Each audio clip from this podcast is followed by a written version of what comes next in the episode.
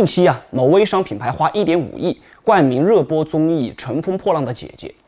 那么这一波高调的操作是为了隐去其微商的标签，来打造高端品牌吗？我们常常会用一线城市用户的视角来考虑这个问题。其实啊，还有大量的三四五线的城市用户，他们不认香奈儿，不认迪奥，只认打过广告的就是品牌。二十年前啊，只要你有钱在央视打广告就叫品牌；十年前呢，只要在湖南台打广告就叫品牌。